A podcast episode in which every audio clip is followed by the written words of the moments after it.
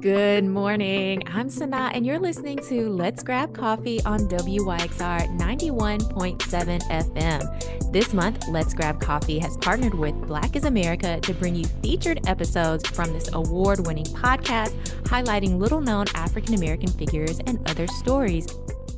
Each Monday this month, you know, I have had the pleasure of being joined by Dominic Lawson. Dominic was the creator and host of the Startup Life podcast, which provided listeners with the edge they needed in building their businesses and climbing the corporate ladder. The Startup Life featured interviews with an array of entrepreneurs and business owners and was syndicated nationally and internationally. Currently, Dominic is the podcast producer, editor, and host for Meadows Behavioral Healthcare. He hosts the long running Beyond Theory podcast that brings in depth conversations with firsthand insights from the people on the front lines of mental health and addiction recovery.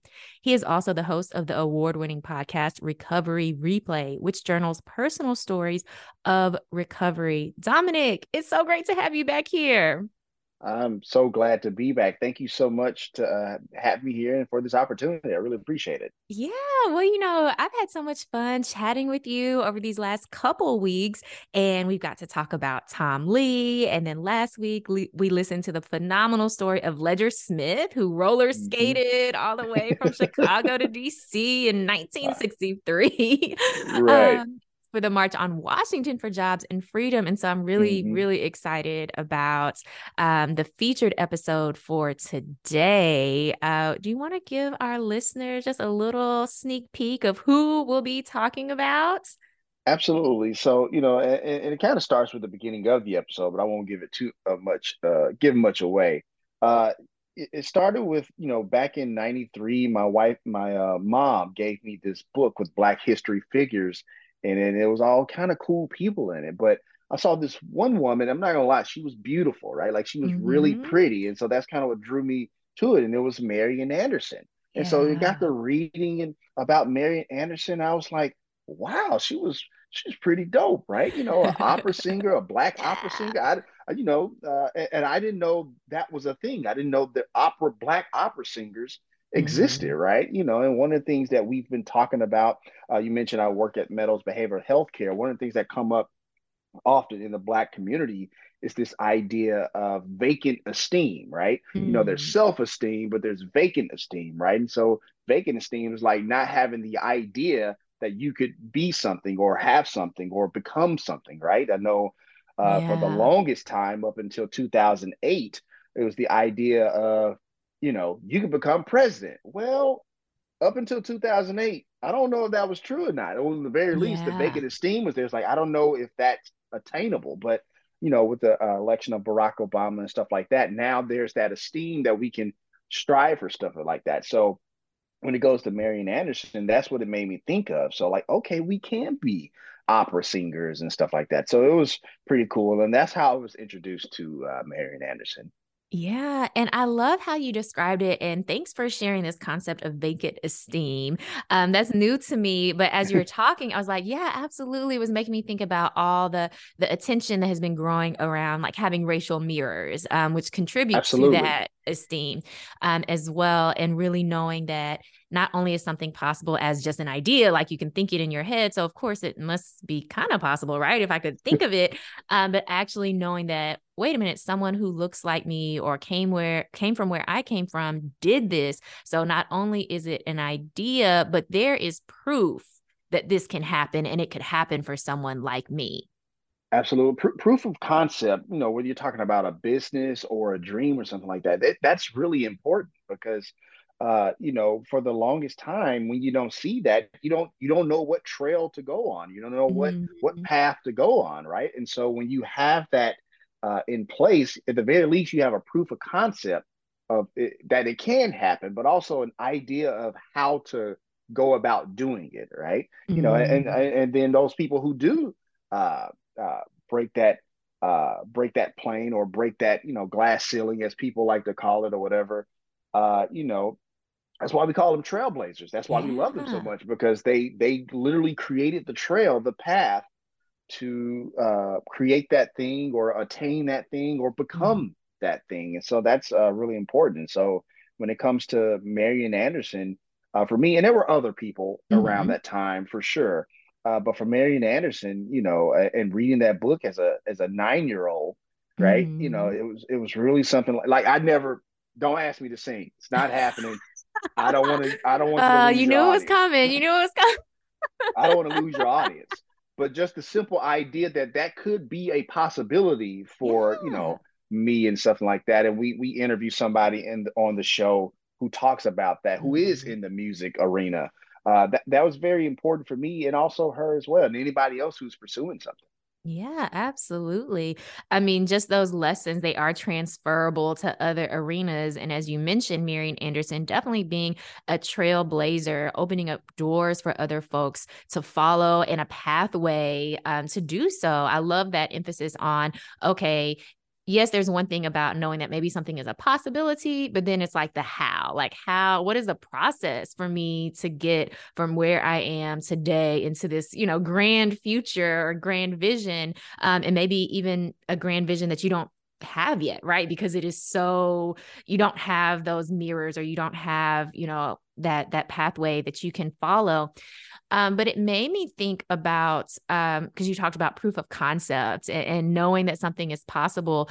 Um, but just like in Marian Anderson's story, you know, there are a lot of no's that have to happen before you actually get that yes, before you actually start to see, like, okay, wait a minute, this can happen. Like, it can happen for me, it can happen. So I'm wondering for you, you know, have there been some no's that maybe turned into yeses, or have you been denied some opportunities? Um, and then I'm thinking particularly maybe in podcasting, right? Because that is where you excel. Um, but now you're like, huh, look at me now. I almost did start singing the the song "Look at Me Now" just now. Um, but no, um, but no, absolutely. I mean, when you're talking about podcasting and creating something, uh, you know, it it, it just comes with the territory. It just mm-hmm. comes with the territory. When we started the startup life uh, in, in 2016, honestly, it just kind of started as something as a way to give back to the business community because we were we were um, uh, getting these questions about how to start a business and stuff mm-hmm. like that. And then eventually, as it become more and more into podcasts, like I really like this, I want to turn it into something, right? And it became mm-hmm. something more. So you start uh, investing in yourself and pursuing certain things. And one of the things that we definitely pursued was radio, mm-hmm. right? Wanted to be on radio uh, because we knew many radio stations are, you know, looking for content and stuff like that. Yeah. And so, uh, you know, and I'll just throw this number out there, you know, a lot of people applaud that the startup life was on 10 radio stations around the country and one in the UK, right? Mm-hmm. Uh, but that's 10 radio stations out of 400 that we reached out to. Yeah. Right that that that batting average ain't great. you know what I mean? That's not that's not good. Uh, but we did get those 10 yeses. And, you know, and, and honestly, uh, one of those things, uh, one of those places was, you know, WYXR. And it's not a necessarily a situation where they didn't like the content because they mm-hmm. did like the content. It just wasn't a good fit. And so sometimes when we do get those no's, it's important to know that, hey, it's not no to you and what you're doing. It's maybe mm-hmm. a no right now. It may be mm-hmm. no because it's not the right fit, if you will. Right now, Marian Anderson's case is a little different because yeah. you know, you know, racism and all, right? mm-hmm.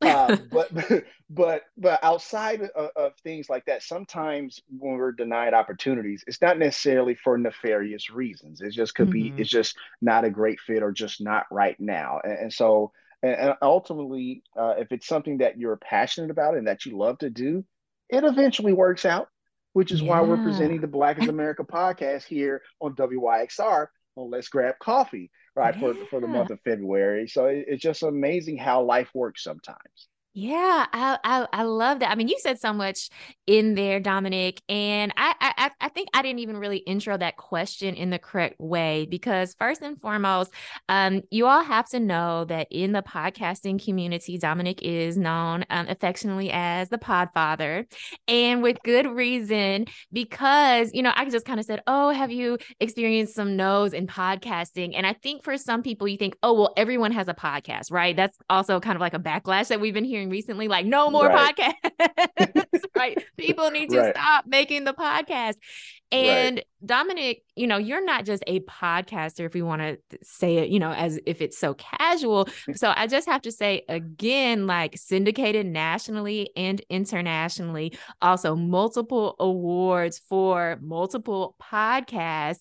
And so it's not simply just, oh, someone is recording something and maybe people are out there listening, but the content, I hate saying content, but but the but what you are creating is impactful it's important it's changing people's lives in very real material ways i'm thinking about um, recovery replay for example but then also even black is america changing how we understand american history who is american and the contributions um, of african americans to our country and so mm.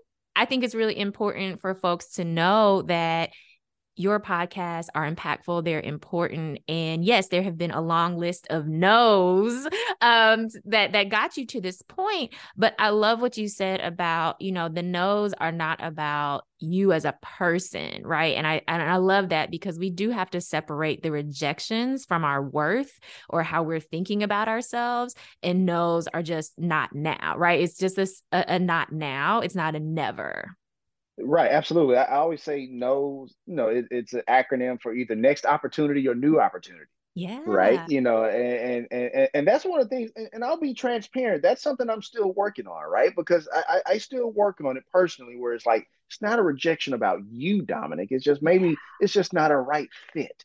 Right. And, and so sometimes we have to talk about I have talked to myself about that and, and talk to my therapist about mm-hmm. that as mm-hmm. well. Cause I, you know, I, I go to therapy often uh, but you know, I, am I'm, uh, glad you mentioned the Podfather thing, which I am absolutely flattered by. Uh, but I, I, see it more as a responsibility than a title of prestige, if you mm-hmm. will, right? Because the thing is about, especially here in Memphis, right? There is so much talent. There's something in the yeah. water here yes. that that is just breeds creativity and innovation. And so when I say that it's more of a responsibility, what I mean is that like it, it's my responsibility with whatever success with podcasting I have is mm-hmm. to send the elevator back down, especially here in Memphis, and which is why I, I mentor many podcasters. Mm-hmm. I invest in certain podcasters, uh, you know, both you know with time and monetarily, because I want mm-hmm. them to mm-hmm. know, like, hey, just keep going. You got a great concept here, uh, right? But no, those uh, those no's um, I, like I said, I'm still working on it, trying not to take them personally, but I do use them as motivation to to keep going, to keep going and keep innovating. And I and I mm-hmm. think that's important. And it goes to what you were saying, like how everybody has a podcast now, or it seems like everybody has a podcast now. No more podcasts, right?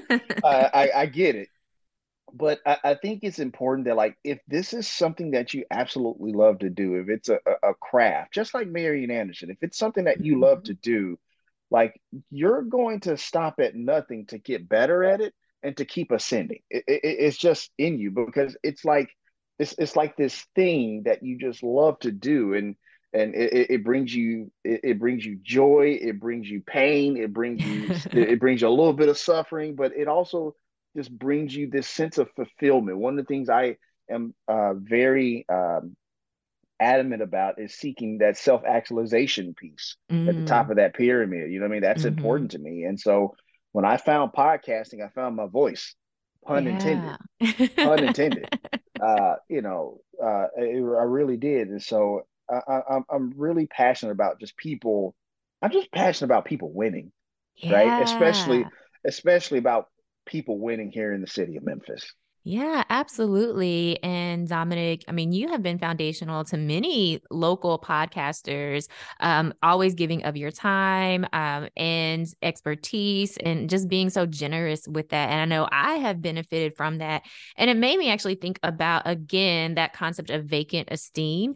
And um, for, for, I think a lot of Memphians and people that you have, you know, have have touched, it is like we're seeing a Memphian who has excelled and is continuing to excel in this realm of podcasting and has set himself apart um, and has shown us what's possible, right? As podcasters. And so I, I, think that also speaks to, like you said, that responsibility that you feel um, for for sharing your knowledge, sharing your expertise with others. And, you know, I would be remiss if if I did not mention the fact that we will be heading to South by Southwest in just a few weeks and sharing that expertise with a, a national audience.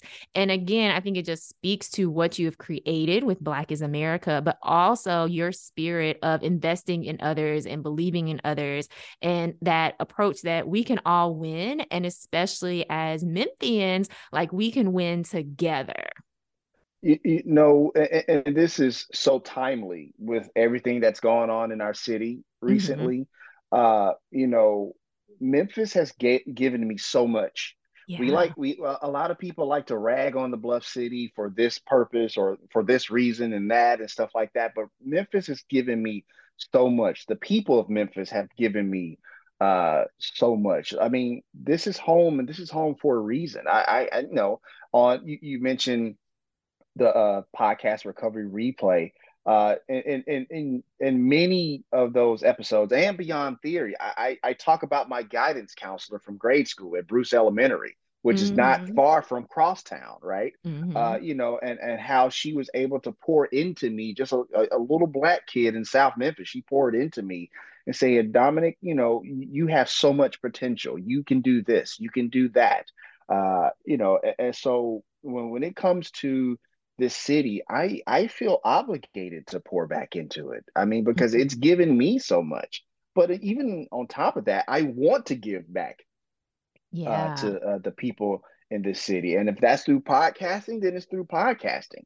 Uh, and, and, so I know a lot of uh, young podcasters who are uh, who are you know trying to get their feet wet and trying to get into the game. And I, I tell them all the time, like, look, find the thing that you love to talk about Mm-hmm. You know, the thing mm-hmm. that you talk about on social media all the time for free, the thing you talk about with your family all the time, just talk about that. I don't care what it is, right? And if you got to mm-hmm. slap a M rating on it, then slap an M rating on it. It's X rated or whatever. But but but but do that. The the point is like find that thing you love to discuss and just talk about it. I think podcasting should, you know, inform, inspire, and mm-hmm. and and entertain. And if you fall in one of those three categories, I think you can do it well. And so, but when it comes to the city, there's just so much talent. I just feel absolutely obligated to pour back into it. Yeah. And I love that you brought up how this city has poured so much into you and just that importance of, in that case, you know, a teacher, but it could also be other community members. It could be um, other organizations you're a part of. I'm thinking about the church, particularly as that tie into Marian Anderson and her story, and how at a crucial moment um, in her journey, her community really poured into her to ensure she would have what she needed to pursue her dreams. And so I'm really glad that you, you you know, brought that up. And, you know, for me as well, I can think of folks, whether um, in the church or in school, who are really instrumental in just giving me, you know, just a little, little bit of encouragement or even some tangible material help that I needed to get me to that next level. Um, so I absolutely love that. I don't know. Like when, when it comes to you know uh, the city of Memphis and, and, black churches, they've been instrumental uh, as a kid. That you know, I, I, think of Mount Vernon Church in, in Westwood area. I think of Koinonia Church in Whitehaven that we used to go to all the time. Even my wife, who uh, you know, who was able to take a trip to India and Thailand as an exchange student as a kid, oh, wow. her mm-hmm. church poured mm-hmm. into her to, you know, just like in Marian Anderson's case, to give money yeah. towards that venture. You know what I mean? And and so when it comes to the history of Black America, it can't be told without the black church because mm-hmm. um, whether it's a place of help, a place of place of refuge, uh, even a place of honestly for the for many the first uh, line of mental health help mm-hmm. has has been the black church and and, and clergy uh, and, and, stuff like that. So the black church is instrumental and, and have definitely always been uh, a place that poured into uh, many of us in this city and beyond, even outside of Memphis, for sure. Yeah, absolutely. Well, I think we should get into this episode, learn more about Marian Anderson. I'm sure many of you have heard her name, but you probably don't know her story. So after the break, we are going to listen together to this episode of Black is America. I am always interested in those stories of people who are denied an opportunity and go on to be absolutely phenomenal in the very arena they were denied. Take Oprah Winfrey, for instance. She was fired from her job as an evening news reporter And that's probably just water under the bridge for the now billionaire media mogul. Or how about Kerry Washington, who filmed two television pilots only to be replaced both times? Clearly, just a tiny blip for the now Emmy Award winning actress. But before those two stories could unfold, there's another one you should know about. This one probably paved the way for the other two to happen in the first place. It's sometime in 1917, and a young black woman is sitting in the lobby of the Philadelphia Music Academy. She wants to enroll, so she is there to do just that. It's been a long road for this young lady as she comes from very humble beginnings. Her father died from a work accident years earlier, putting the family deep into poverty. This led to her not being able to pay for high school or get her musical training. But thanks to her church, who saw her talent early on, she now has the money to go to school and get her training. Believe me when I tell you, she has a very beautiful voice. The Philadelphia Music Academy has never enrolled a person of color before, so this is a big undertaking. As she waits in the lobby, countless other young people who don't look like her are being seen and being helped with enrollment, even if they came in after her. Finally, once everyone clears out, someone at the admission desk inquires, What do you want? I wish to enroll, so I'm here to get information, the young lady replies. The admission counselor looks at her and says, We don't take colored. The young woman gets up, gathers her things, and walks away. As she walked away, I imagine that admission counselor thought that would be the last she heard of her. Probably thought no one would hear from her at all. However, that slow walk out of that building for the young lady was the beginning steps of one of the greatest of American stories. A story that would lead this young lady to become not only one of the greatest contralto voices in music, but also a civil rights icon. That young lady's name was Marian Anderson, who was deemed the voice of the century.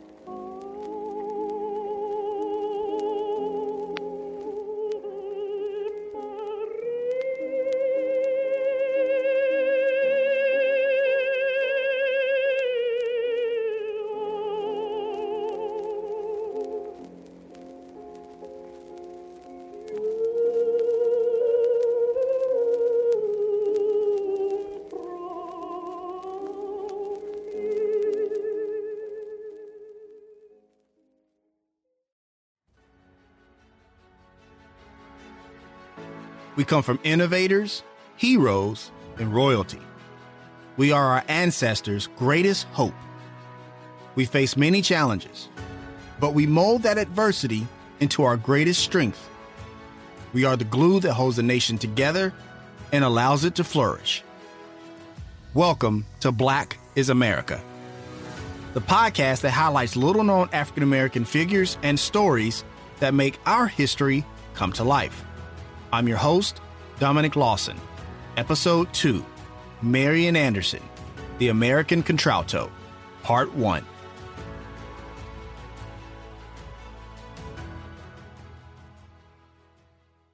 The first time I learned about Marian Anderson was in the third grade. My mom got me this book with these amazing black people in it. Each page had a different person on it. Now, there was the usual cast of characters that they roll out for Black History Month, right? MLK, Frederick Douglass, Harriet Tubman. But there were a few that were new to me that I wasn't familiar with. There was Nat Love, a cowboy from the old American West. Then there was Jesse Owens, marks. the Olympic athlete Get who showed set. the Germans who was the superior one in the 1936 Olympics. And then there was Marian Anderson. I'm not going to lie. My first thought was, a black opera singer? But as I read her page, I thought it was really cool that she traveled worldwide, singing in front of large crowds that didn't look like her. I remember thinking, wow, she must really know how to sing for her to be out here like that.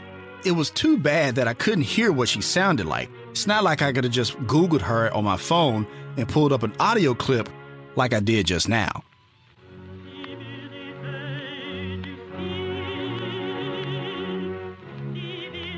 That's because it was 1993.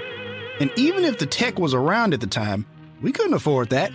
I mean, I lived in the projects. But it wasn't until I got older that I understood the impact she had on the culture.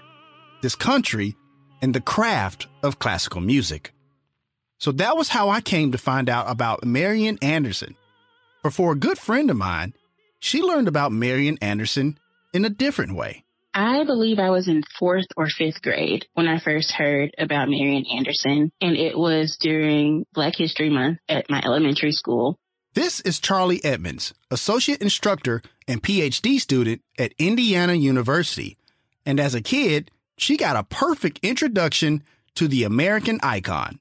I had heard her name before at home, but I don't think I had heard any recordings of her or really seen pictures of her.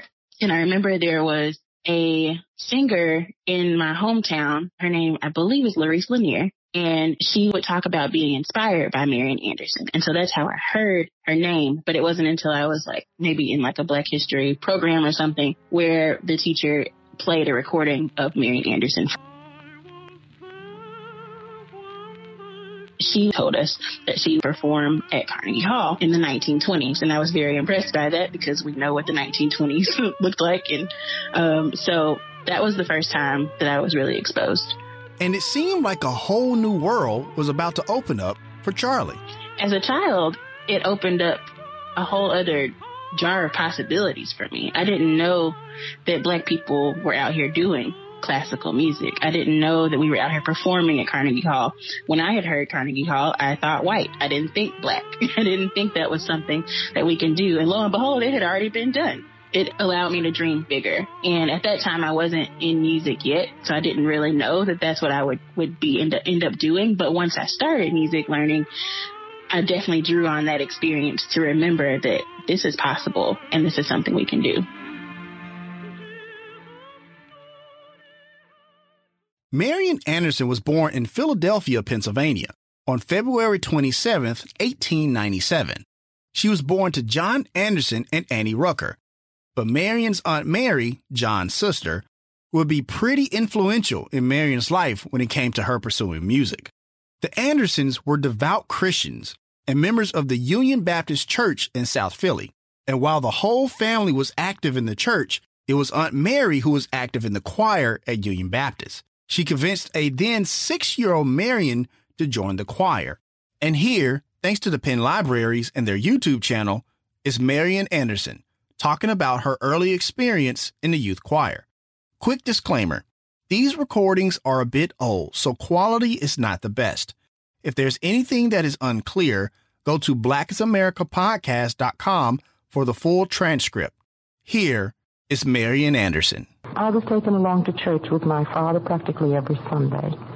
And this began about the age of six when I was enlisted or enrolled as a member of the junior choir. That little choir uh, had in it probably not less than 30 youngsters. And it was early on that Marian's talent would start to show, not just in her singing, but also in her process. The group was singing so well that we sang for the big Sunday school, which convened in the afternoon. And along about the age of 10 or 11, um, I was given a, a piece of music, uh, and I would say about that time one was able to, by ear and with one finger, uh, work out certain melodies. But I was given a piece of music and told to take it home and look over it, and I was to sing the lower part, and the neighbor girl was to sing the upper part. That was a hymn from the Sunday school music book or hymnal, and it was called Dear to the Heart of the Shepherd. Oh, that's long ago. Marian had talent. This much was clear. But like all great talents, no matter the craft, you need a teacher, a mentor to push that talent to the next level. So Marian recounts her early days of musical training.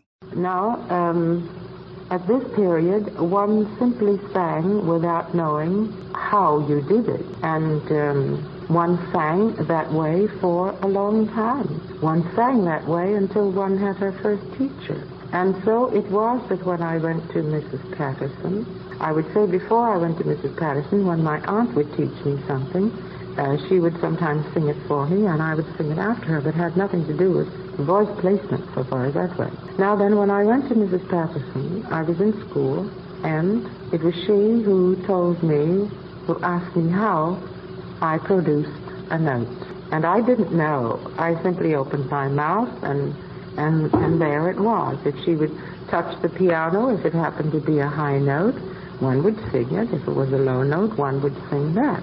Because I believe, really, uh, that on the choir, where we went when I was 13 years old, the senior choir, when one had the opportunity to sing soprano, alto, tenor, or bass, well, the lower voices were sung an octave higher, when one had an opportunity to do that, the voice being natural and one having no inhibitions, if the tones were there to do, one did them without trouble, you see.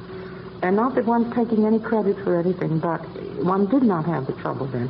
And so when I went to Mrs. Patterson and she said to me one day about a top note to do it, I wasn't thinking where it was done at all, and she said uh, that I should think about it and that she wanted me to throw it into the corner of the ceiling, just where the two walls met. There's just one little point there. That meant, although she did not use the word, to focus. And so um, I started out doing notes and trying always to push them there. In the beginning, I did not have, I would say, 100% uh, uh, uh, success in doing it. But there were some places where it came much easier to do it than others. But on the whole, it was not something which gave one a great deal of trouble. Only that I became aware for the first time that there were two ways of doing it. One was absolutely natural, and one was one that I had to think about. Whether it was uh, good to have it at that period or not, I did not stop to think. But I know if you're going to do anything, you have to know how you're going to do it and why you're doing it that way. And so we worked with Mrs. Patterson on that basis that we would do what we were doing with a knowledge of how we were doing it. And Mrs. Patterson gave me my first Schubert. I believe I had from her my first Schubert song. But even though she had a teacher who could give her a process, Marian was still primarily self taught. Let's go back to Charlie because she provides a unique perspective on Marian's talent while maybe she wasn't classically trained, her talent was still undeniable. She was rejected from the school and she was mostly self-taught. And that resonated with me because I didn't have my first private lesson in music or on my instrument until I was in college as a music major. That's really not common, especially amongst children who have resources usually. They usually, if they know they want to be a musician professionally, they're going to start private lessons early. I watched other students in my youth orchestra in my community have private lessons, but the students at my school particularly didn't have private lessons and I didn't have private lessons. So it was me and my band director sometimes after school or me just using whatever I could learn on my own to teach myself. And that's exactly what Marian Anderson did until she was able to get voice lessons. And even after those voice lessons, she was still rejected from some music schools. And it reminded me that the things that we have in us as black people, it's really amazing because of our traditions that we get to experience growing up, the musical experiences we already have and that we already come to school with, even though they're not quite valued, they make us who we are and they make us musicians. And um, I got to draw on that as I got older and as I had to work harder to catch up. I realized that I really wasn't that far behind because I still had valuable musical experiences. I just didn't have the structure to label it or to use it in the best way. But Charlie says that even though Marian did not have those resources, the musical experiences that she had in church, be it not formal, still did not have her too far behind from those who did have the resources from what I understand about her church upbringing is that was her first singing exposure. That was her first singing experience. And what we know about church and about the rhythms we experience in church, it, it's just, it's in us. It's already ingrained in us and trying to write that out in music is actually quite difficult and trying to teach what that is in music is quite difficult if you've not grown up in that tradition. And we get the advantage of if you've grown up in the church of already having exposure to that and the rises and falls of the voice and all the inflections that we use when we sing in church and all of the runs and riffs that just come naturally to us.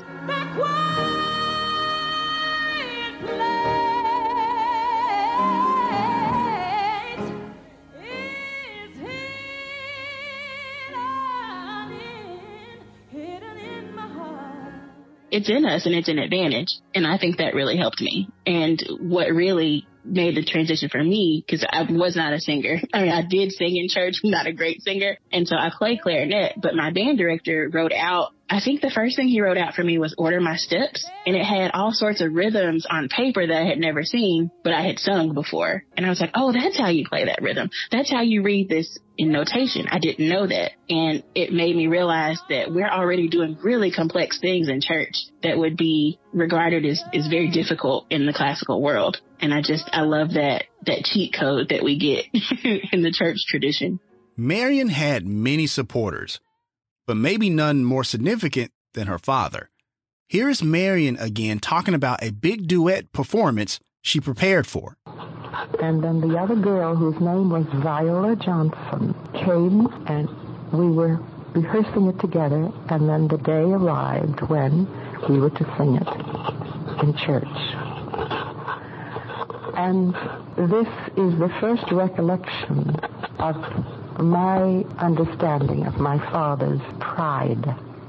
He was also her protector. On the way home, my father stopped at my grandmother's house, which we had to pass if we took the direct route from the house, from the church to our house. And we stopped in the grandmother's house, and he talked there for a while, and I played around a bit. And by the time we arrived at our little house in Colorado Street, the director of the choir had already been there and left. And I remember that my mother told my father that Mr. Robinson had been there, and he wanted to be sure that I, that Viola and I would be able to be in church, I think, earlier the next Sunday because there were going to be visitors and he wanted that we should sing for them. I only remember that my father said in reply to that, I'm not going to have them singing my child to death. her father was important to her as a supporter and the family as a financial provider. And early on in Marian's life, the course of it would shift drastically. John Anderson worked at Reading Terminal in downtown Philadelphia, where he sold ice and cold. And one day, while at work, the day before Christmas, he suffered a very severe head injury. And he would eventually succumb to those injuries and pass away. This would plunge the family deep into poverty. Marian's mother, Annie, would have to make up for the financial loss by working more and Marian would have to stop going to school to help care for her younger siblings. She too would have to perform small jobs to support her family. Marian is 12 at this time and had her sights on getting more formal training. Remember, she did receive training at the church and from Ms. Patterson, but she needed much more. But for now, that would have to be placed on hold. Often, this would be the end of the story. This would be where a person with immense talent would be derailed, never to see that talent fully blossom into what it could be. But the congregants at Union Baptist would not let that happen.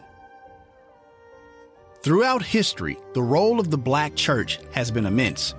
Outside of a place of worship, it has been a place for social gatherings, community organizing, and even a place of refuge when things were particularly tough for the African American community. Well, one thing to even think about with the black church before it was officially the black church, you had your slaves that would gather and they would get together and sing songs and interpret the scripture as best as they could. This is my really good friend, educator and historian Terry Stevens. You're going to hear from her over the course of this season. She explains just how important the church was during Marian Anderson's youth and still is today. When they did that, that was a safe place for them. And those songs that they sang had different messages compared to the white people at that time. So over time, as blacks started opening and controlling their own churches and building their own buildings, as you stated earlier, it became the center of the community. It was not just for religious purposes. Of course, that's the first thing you're going to think of with a church, but it was for social purposes. They would go for weekly meetings, say, Hey, how you doing? Just to gather their community fellowship. The churches were big on economics. Oftentimes they would help businesses start. They would support each other. And then you had your cultural aspect of the church. Cause with the culture, of course, you had your African traditions, you had the music, you had the language. All of that was key to the black community. That wasn't key then, but it's still key now. Even though you may not have a lot of people into organized religion, the black church is still a center of the community. And one thing I've even looked at is uh, the education because even for myself, that was one of the first places where I had a public speaking role even in the Sunday schools, children were learning to read, to interact with other kids. So the church in itself is so much more than just a religious building. It's the center of the community. When Terry mentioned the education piece, this was surprising to me, or at the very least, I had never thought of it. So I wanted to ask her more about that specifically. Here again is Terry a lot of your middle class people were educators at that time. So you had a lot of your teachers teaching Sunday school. A lot of your ministers during that particular time were also teachers or principals of different schools. Your deacons were principals or teachers at that time. So they just brought in those things that they knew from their profession and used it in the church to help solidify what the kids were getting at school. I know from my experience, my pastor, my original pastor, Reverend Suggs, was a history teacher at Hamilton High School here in the city. His wife was an economics teacher. Mr. Neely was a principal at all of those people here in the city that were educators and the roles that they had in the church.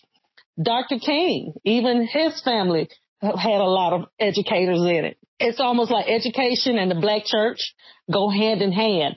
One of my professors at Wash U, Ronald B. Packnett, pastor of one of the larger churches in St. Louis, but he was also a prolific professor at Wash U. So we learned how to write, speak, learned how to make sure even the punctuation, those, it was those little things that a lot of people take for granted that our people from the education field brought into the church especially during vacation Bible school, when you would have a lot of the community to come in, it just still built on community. Union Baptist saw Marian's talent at a very young age, and they were very much aware of what had befallen the young woman and her family. And so, little by little, they raised the money for her not only to go to high school, but to also get the musical training she so desperately wanted.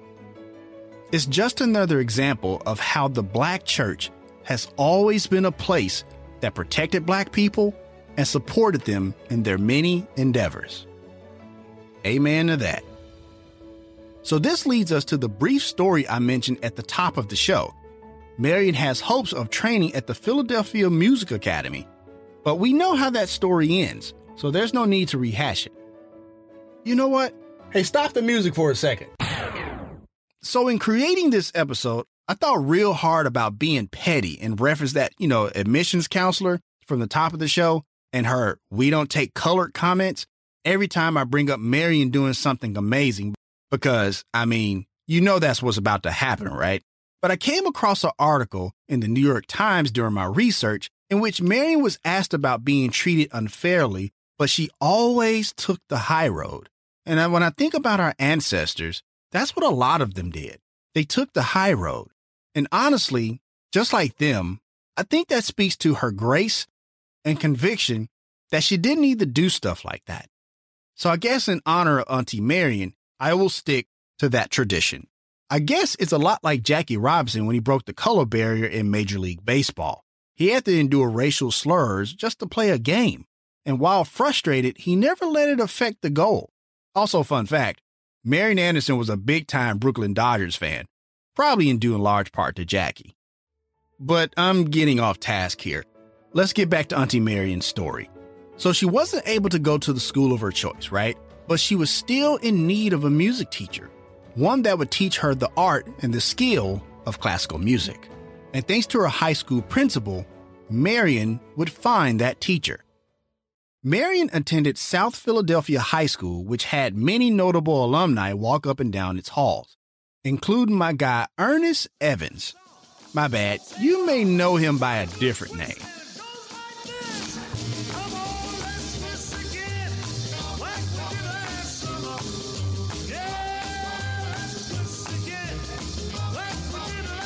My guy Ernest, or Chubby Checker, also attended the prestigious high school. Anyways, the principal when Marian attended, Dr. Lucy Wilson, had an assembly one day, and well, I'll let Marian take it from here. When I left and went to South Philadelphia High School, almost immediately, the principal, who was Dr. Lucy Wilson, became interested and she used to have for assembly lecturers or someone to play the piano or sing. And among the people whom she had was a young woman by the name of Sarah Stein. And the day that Sarah Stein was there, Dr. Wilson had me sing in the assembly. I don't remember what it was that I sang at all. But after the uh, assembly was over, Dr. Wilson told me that she wanted to see me in the office. And I went to her office, and Dr. Wilson told me that her friend, Miss Stein, wanted me to meet her teacher. And the person whom Sarah Stein wanted me to sing for was Mr. Boghetti. Giuseppe Boghetti was a voice teacher and he would go on to have many voice opera singers as pupils. But when Sarah Stein first introduces Marian, he is not exactly thrilled to meet her. Here's Marian again. I went to sing for Mr. Boghetti, and before we sang for him, he immediately said that he didn't have time. He didn't have time to take on any pupils at all. He was much too busy, but he was giving me a half an hour of his precious time uh, just because his star pupil had asked him to do so, and so and so and so and so and so and so. Dr. Wilson, from outward appearance, was not very happy about this introduction. But as soon as Marian started to sing, his tone changed quickly. And uh, so the song which we sang for Mr. Bogetti was Deep River.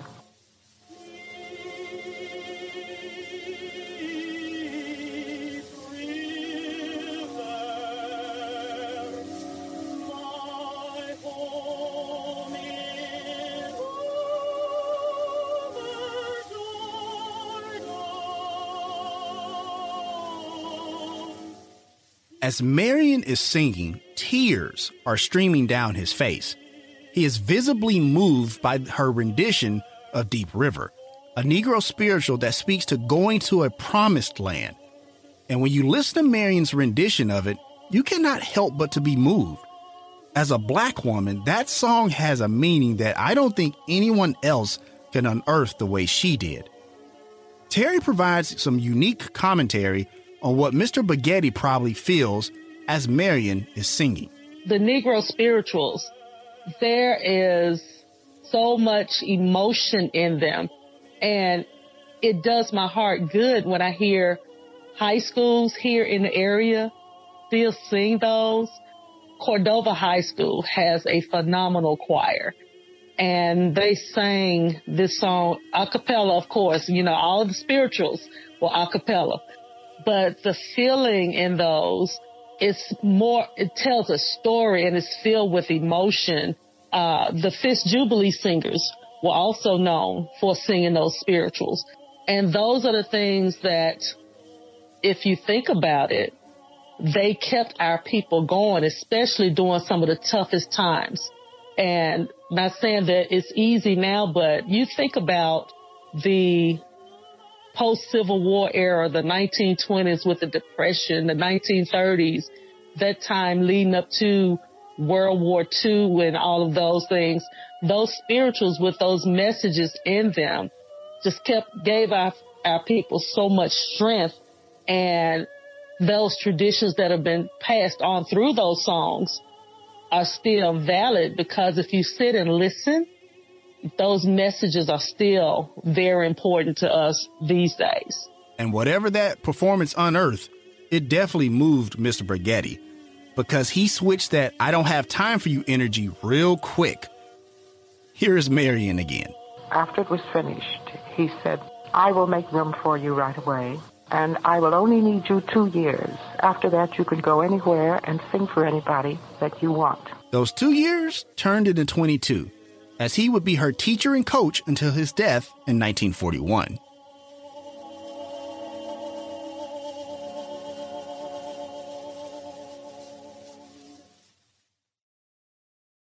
Let's fast forward a bit to here in 1923. Up until this point, Marian has been touring around the country. She is really making a name for herself. She is going on long tours, and Auntie Marian is out here getting money. I'll explain a little more about this in part two. One day, Marian gets a letter from the Victor Talking Machine Company, a recording and phonograph company. They were known for recording some of the top musical acts of the day, but they needed to diversify. They wanted to have phonographs in as many homes as possible, and that included homes in Black America. Well, if that ain't just more proof that the black dollar is critical to the American economy. Simply put, no matter if it's 2022 or Jim Crow 1923, the United States need our coins. Anyways, the company didn't have a person of color that they could promote to sell phonographs to black homes. And that is where Auntie Marian comes in. So on December 10th, 1923, she heads to Camden, New Jersey, to the company headquarters to sing and record two Negro spirituals. The first is Deep River, which she sang for her vocal coach, Mr. Bugatti. And the other was My Way's Cloudy,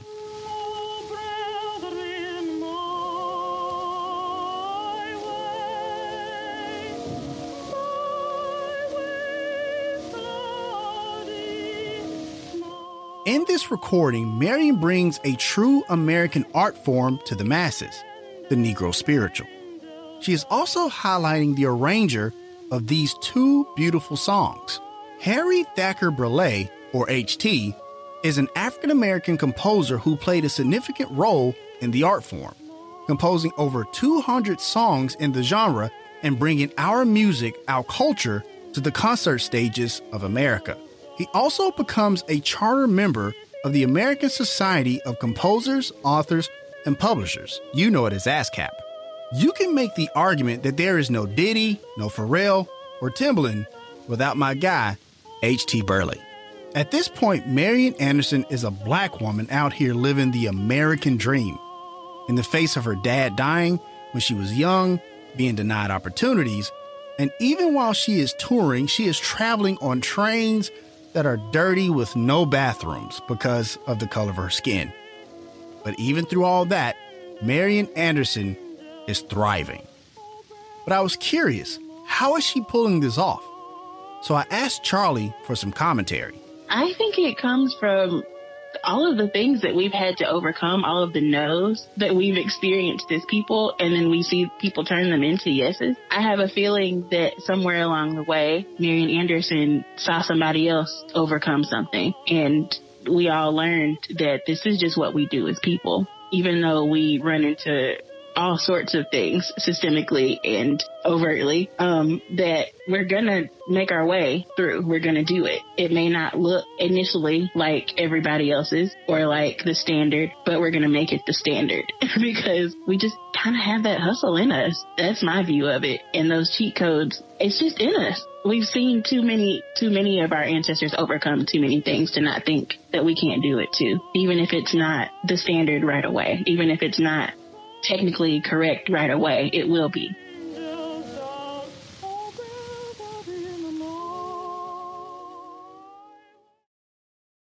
But it wasn't all sunshine and rainbows for Marian. And I'm not even talking about the racism. Well, sort of. Remember, as talented as Marian is, she didn't receive the formal training that she needed to get to the next level. I mean, Mr. Bugatti got her quite a ways, but even he was limited in what he could show her. And this included like singing songs in different languages. We're talking German, Italian, and more. And the lack of formal training was put on display in the biggest city of them all. New York City's town hall would be her true coming out party. It would make sense, right? You know the saying if you can make it here, you can make it anywhere. But it did not go as planned. First of all, she was told that the concert hall was packed with people. It was not. Then the songs that she sang were not sung with correct pronunciation, And lastly, the critics slammed her. One said that she should stop performing and stick to studying. And this would put Marian in a deep funk, and she would actually shy away from music for a while. And you know, sometimes you have to do that in life when you take a L, right? You have to step away for a while and regroup. And that is what Auntie Marian does. Not getting that formal training was always the one thing holding her back throughout her career. She knew her talent was only going to take her so far. But I bet that feeling she felt that night in New York, she was going to make sure that she never felt that feeling ever again. And so in 1927, Marian would pack her bags and set sail for Europe.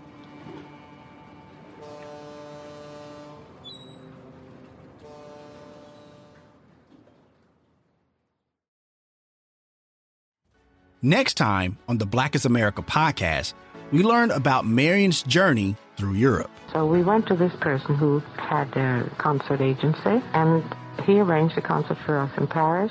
And when she comes back to the States, she would sing in front of one of the largest crowds in her career. The United States Park Police officially estimate the attendance at over 75,000. All that and more next time on the Black is America podcast. The Black is America podcast, a presentation of Al's Education, was created and it is written, researched, and produced by me, Dominic Lawson. Executive producer, Kendall Lawson. Cover art was created by Alexandria Eddings of Art Life Connections. Special thanks to Charlie Edmonds, Associate Instructor and PhD student at Indiana University, Terry Stevens, Educator and Historian, Marian Anderson via the Penn Libraries, who posted her interviews on their YouTube page, and the New York Times, whose articles were pivotal to the research of this episode. Be sure to like, review, and subscribe to the Black is America podcast on Apple Podcasts, Spotify, or wherever you like to listen to podcasts. For a full transcript of this episode and other resources, go to www.blackisamericapodcast.com. There, you can read our blog, leave us a review, or you can leave a voicemail message where you can ask a question or let us know what you think about the show, and we may play that on an upcoming episode. You can also hit the donation button if you like what you heard, which helps us create more educational content like this. Finally, thank you so much for listening to the Black is America podcast, where our history comes to life. Until next time.